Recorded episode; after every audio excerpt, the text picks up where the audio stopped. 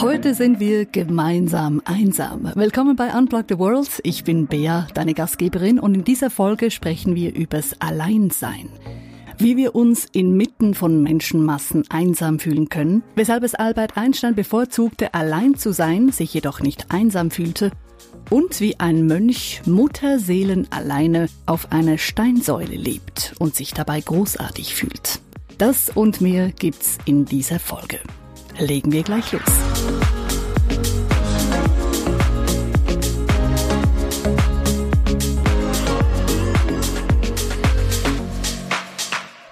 Tausende von Kilometern schwimmen Wale durch die Weltmeere. Sie suchen Futter, kümmern sich um ihren Nachwuchs und dabei sind sie ständig in Kontakt miteinander.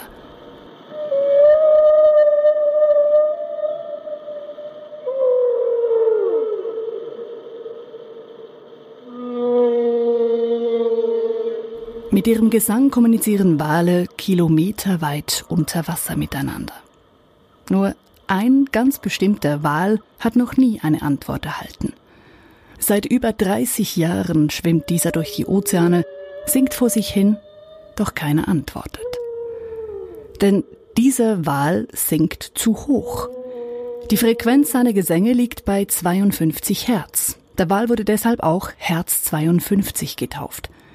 Während er also Töne um 52 Hertz produziert, kommunizieren seine Artgenossen auf Frequenzen um 18 Hertz. Diese Töne sind deutlich tiefer. Und die sind im Wasser auch besser zu hören, selbst auf weite Distanzen. Weil Herz 52 scheinbar als einziger Wal so hohe Töne produziert und deshalb nicht gehört wird, gilt er auch als der einsamste Wal der Welt. Entdeckt wurde Herz 52 in den 80er Jahren. Die US Navy war damals auf der Suche nach einem U-Boot und hat bei dieser Suche die Gesänge von Herz 52 aufgezeichnet. Gesehen hat den Wal bis heute noch niemand. Doch aufgrund seiner höheren Tonlage konnten Forscher ihm über die Jahre hinweg folgen und ihn beobachten. Scheinbar ist er tatsächlich immer alleine unterwegs. Die Meeresforscher vermuten, dass es sich bei Herz 52 um einen Finnwal handelt. Diese werden bis zu 27 Meter lang und bis zu 70 Tonnen schwer. Und so ein Finnwal kann auch ganz schön alt werden. Bis zu 100 Jahre alt. 100 Jahre ganz ohne Gesellschaft. Ein ziemlich einsames Leben. Viele Menschen haben deshalb Mitleid mit dem Wal und schreiben Briefe ans Ozeanographische Institut in Massachusetts. Man solle dem Wal doch bitte helfen und dafür sorgen, dass er nicht mehr so einsam sei. Doch ist der Wal wirklich einsam? Meeresforscher sind sich da nämlich nicht einig. Scheinbar brauchen Wale nämlich nicht unbedingt Gesellschaft. Es gibt viele, die alleine leben oder zwischendrin in kleinen Gruppen. Ob unser Walherz 52 also tatsächlich einsam ist oder nicht, das weiß niemand. Doch allein die Tatsache, dass wir darüber nachdenken, ob dieser Wal einsam ist, sagt doch sehr viel über die Menschen aus. Alleine sein bedeutet für viele Menschen nämlich einsam sein. Aber Alleinsein muss eben nicht automatisch einsam bedeuten. Es gibt Leute, die können tagelang alleine sein und erleben die großartigste Zeit in der Einsamkeit. Und ich sehe das auch bei mir selber. Früher habe ich mich immer total gestresst gefühlt, wenn ich mal an einem Samstagabend alleine zu Hause saß. Das wirkte auf mich dann so bedauernswert. So im Sinne von, alle da draußen machen jetzt Party und haben Spaß und ich sitze einsam und alleine zu Hause. Wie erbärmlich. Inzwischen hat sich meine Sicht geändert. Ich liebe es, einfach mal alleine für mich zu sein, machen zu können, was ich will, selbst am Samstagabend. Ich finde das toll. Und das Spannende ist ja, dass es immer wieder Leute gibt, die mich fragen, wie kannst du das nur? Ich könnte das nie. Da würde ich mich richtig schlecht fühlen. Und das ist ja auch so stark in unseren Köpfen drin. Alleine sein heißt einsam sein. Und so werden dann Singles bemitleidet und schon als Kind lernen wir, Wer sich nicht benimmt, wird alleine aufs Zimmer geschickt. Das ist dann eine Strafe. Alleine sein ist nicht erstrebenswert. Und gerade in der heutigen Zeit sind wir uns ständig am Vernetzen, auch über Social-Media-Kanäle. LinkedIn, Instagram, Snapchat und natürlich Facebook. Wir haben tausende von Freunden und fühlen uns doch alleine. Wir sind online verbunden und offline getrennt. Dabei hätten wir tausend Kommunikationsmöglichkeiten, eben die ganzen Social-Media-Kanäle, Telefon, Internet, Nie war es einfacher, sich mit Menschen aus der ganzen Welt zu vernetzen. Und doch steigt die Anzahl der Leute, die sich einsam fühlen.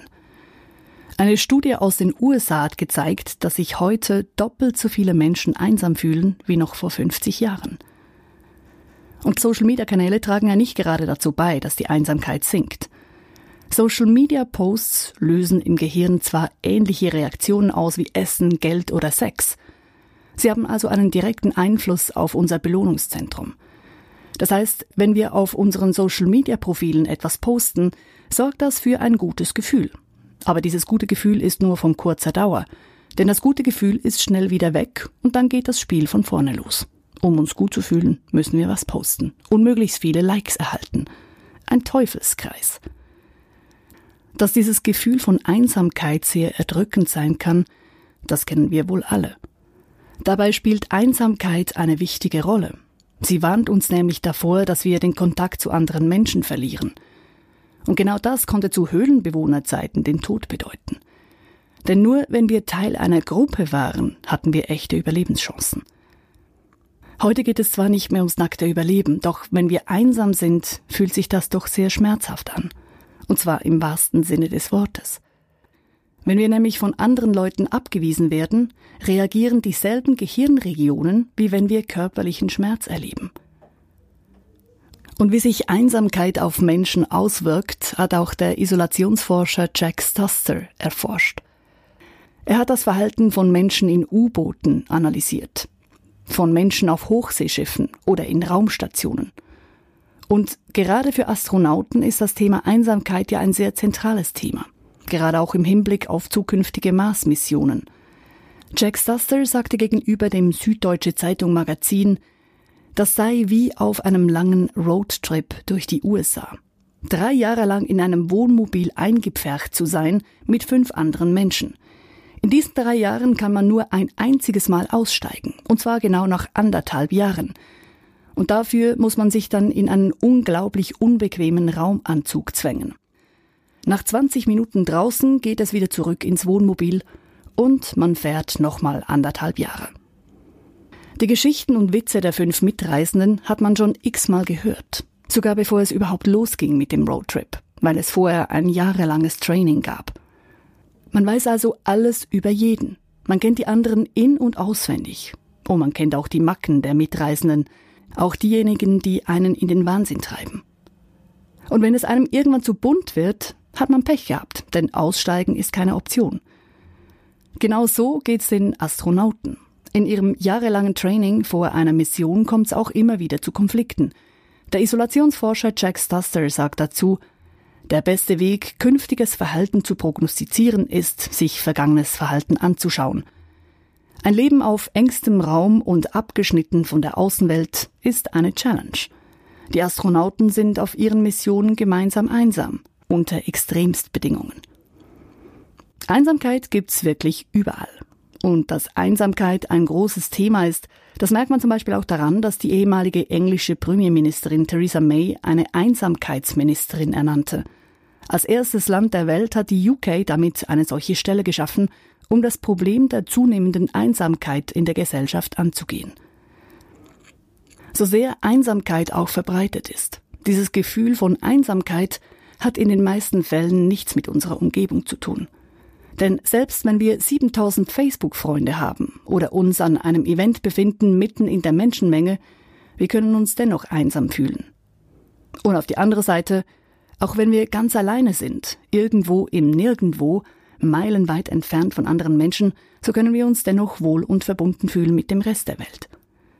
Es sind also nicht die Umstände, die dieses Gefühl der Einsamkeit in uns auslösen, sondern es ist die innere Haltung, eine Frage der Perspektive. Also wie bewerte ich das Alleinsein? Finde ich es schrecklich, weil ich mir einrede, dass mich niemand toll findet und ich deshalb einsam und verlassen zu Hause sitze? Oder finde ich es toll, wenn ich alleine bin, weil ich dann tun und lassen kann, was ich will?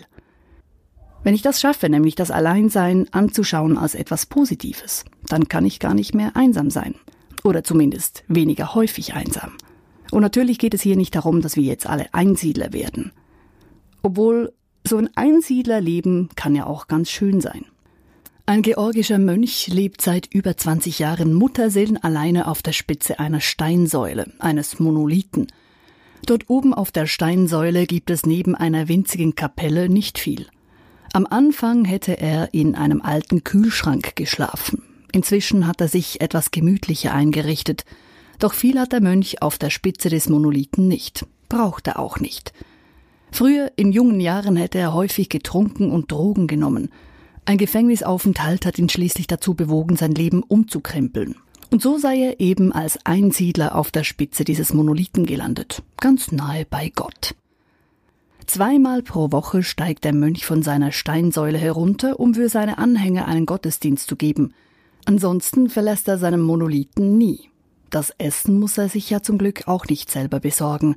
Es wird ihm nämlich über einen Seilzug täglich in die Höhe geliefert. Dass der Mönch mal Besuch empfängt, ist äußerst selten der Fall. Nicht, weil niemand ihn besuchen wollen würde, sondern ganz einfach, weil er keinen Besuch möchte und lieber seine Ruhe hat. Auf lange Zeit ganz alleine und in Einsamkeit zu leben, ist aber sicher nicht jedermanns Ding. Und wir sind ja auch soziale Wesen. Das heißt, Freundschaften und Zusammensein mit anderen sind sehr wichtig und auch schön. Doch wenn wir mal für ein paar Stunden oder Tage alleine sind, ist es doch ganz hilfreich, wenn diese Einsamkeit uns nicht gleich erdrückt. Und ganz ehrlich, wie oft sind wir mit anderen Leuten zusammen oder tun Dinge, nur um uns nicht so sehr mit uns selber beschäftigen zu müssen? Anscheinend ist das Beschäftigtsein ganz wichtig. Wissenschaftler berichten nämlich im Fachmagazin Science, dass viele Leute statt allein zu sein und nichts zu tun, sich lieber mit langweiligen Aufgaben beschäftigen. Einige Leute lassen sich sogar lieber Elektroschocks verpassen, als einfach nichtstuend und alleine herumzusitzen. Für diese Studie wurden College-Studenten jeweils für fünf bis sechzehn Minuten in einen leeren Raum geschickt. Sie hatten in diesem Raum weder Bücher, noch Musik, noch Handys, noch sonstige Ablenkungen. Sie mussten sich also für einige Minuten mit sich selber beschäftigen. Den meisten Studienteilnehmern fiel das unglaublich schwer – Derselbe Versuch wurde dann wiederholt bei den einzelnen Studienteilnehmern zu Hause. Die Wissenschaftler wollten nämlich herausfinden, ob das Alleinsein einfach unangenehm ist in einer Umgebung, die man nicht kennt. Doch auch bei ihnen zu Hause genossen die meisten Versuchsteilnehmer das Alleinsein überhaupt nicht. Einige gaben dann sogar zu, dass sie geschummelt hatten und nebenbei Musik gehört hatten. Nichts zu tun scheint also etwas zu sein, was die meisten Leute nicht gut können. Die Wissenschaftler wollten dann herausfinden, wie stark dieser Drang, etwas zu tun, tatsächlich ist. Dafür brachten sie die Studenten nochmal einzeln in einen leeren Raum und gaben ihnen total langweilige Aufgaben. Die meisten wollten lieber diese Aufgaben lösen, als einfach nichts zu tun. Dann gaben die Wissenschaftler den Studenten die Möglichkeit, sich selbst Elektroschocks zu verpassen, statt einfach nichts zu tun. Und tatsächlich, Während dem 15-minütigen Aufenthalt im leeren Raum nutzten zwei Drittel der Männer den Elektroschock, um sich selber Schmerzen zuzufügen, weil das anscheinend angenehmer ist, als einfach nichts zu tun für eine Viertelstunde. Bei den Frauen waren es ein Viertel, die sich Elektroschocks verpassten. Die Wissenschaftler schließen daraus, dass die meisten Menschen, wenn sie alleine sind, Ablenkung brauchen und dann lieber irgendetwas tun, statt nichts zu tun, selbst wenn es so etwas Schmerzhaftes ist, wie sich selber mit Elektroschocks zu quälen. Dabei ist Alleinsein doch auch was ganz Schönes. Das fand auch Albert Einstein. Die meiste Zeit verbrachte er mit Nachdenken. Dazwischen nahm er sich kurze Pausen, um seine Ideen mit seinen Assistenten zu diskutieren oder um Violine zu spielen. Mit Kommunikationsmitteln wie Telefonen konnte Albert Einstein gar nichts anfangen. Er sagte mal, er könne sich am besten konzentrieren und sei am kreativsten, weit weg vom schrecklichen Klingeln des Telefons. In den frühen 30er Jahren verbrachte Einstein den Sommer jeweils in der Nähe von Potsdam in einem Haus am See. In diesem Haus gab es kein Telefon. Besucher mussten sich also schriftlich jeweils im Vorfeld bei ihm anmelden. Oder sie versuchten ihr Glück spontan und klingelten bei ihm. Und so kam es öfters vor, dass Besuch vor der Haustür stand und Albert Einstein ihnen im Pyjama die Tür öffnete. Seine Frau fand, das sei doch peinlich und unmöglich und er solle sich bitte was Anständiges anziehen. Doch Einstein fand, die Besucher kämen ja, um ihn zu sehen und nicht seine Kleidung. Und manchmal hatte er auch einfach keine Lust auf Besuch. Dann ließ er ausrichten, dass er krank sei und deshalb niemanden empfangen könne. Einstein liebte das Alleinsein, vor allem mit zunehmendem Alter. Er sagte, ich lebe in jener Einsamkeit, die schmerzhaft ist in der Jugend, aber köstlich in den Jahren der Reife. Dass junge Leute sich tatsächlich einsamer fühlen als ältere Leute, das bestätigt auch das BBC Loneliness Experiment. Die britische BBC hat 55.000 Leute zum Thema Einsamkeit befragt. Und damit war es die größte Umfrage zu diesem Thema, die es jemals auf der Welt gegeben hat. Die Umfrage zeigte, junge Menschen fühlen sich einsamer als ältere Menschen. Fast jeder zweite junge Erwachsene unter 24 fühlt sich laut dieser Umfrage regelmäßig einsam. Bei den Senioren ist es nur jede vierte Person, die sich regelmäßig einsam fühlt. Dabei fühlen sich Leute im Winter aber nicht einsamer als im Sommer. Einsamkeit ist ein Ganzjahresphänomen. Und wer sich nicht nur kurzzeitig einsam fühlt, sondern über längere Zeit darunter leidet, bekommt es auch mit körperlichen Symptomen zu tun. Das Risiko für Herzkrankheiten steigt auch das Risiko für Übergewicht und Depressionen. Dazu sorgt Einsamkeit für Konzentrationsprobleme, höheren Blutdruck, Schlafprobleme und man wird auch weniger produktiv und weniger kreativ. Da Einsamkeit aber wie bereits erwähnt nicht hauptsächlich von den Umständen abhängt, sondern von der Einstellung, kann man das trainieren. Experten empfehlen zehn Minuten pro Tag, die du für dich selbst nutzt. Also Handy weg, Musik aus und dich dann zehn Minuten voll und ganz auf deine Gedanken einlassen. Oder du gehst alleine im Restaurant essen, ins Kino oder auf einen Spaziergang.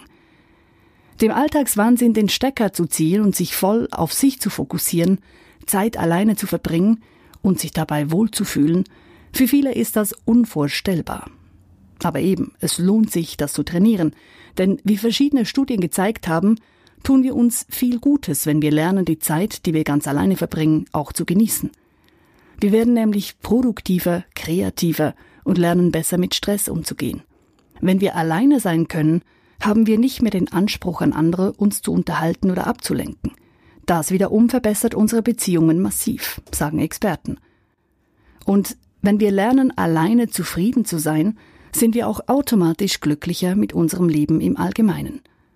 Wenn es uns gelingt, unsere Zeit alleine zu genießen, dann sind wir in Zukunft viel seltener oder sogar nie mehr einsam. Allein und doch mit der Welt verbunden. Ein tolles Gefühl. Der Philosoph Arthur Schopenhauer meinte mal, ein Hauptstudium der Jugend sollte sein, die Einsamkeit ertragen zu lernen, weil sie eine Quelle des Glückes und der Gemütsruhe ist. Es geht also darum, Einsamkeit nicht nur zu ertragen, sondern auch zu genießen. Dann lass uns doch diese Woche mal gemeinsam einsam sein. Ich bin gespannt auf deine Erfahrungen und wenn du jemanden kennst, dem ein bisschen mehr Einsamkeit auch gut tun könnte, dann teile gerne diesen Podcast. Bis nächste Woche wieder. Ich freue mich drauf. Deine Bea.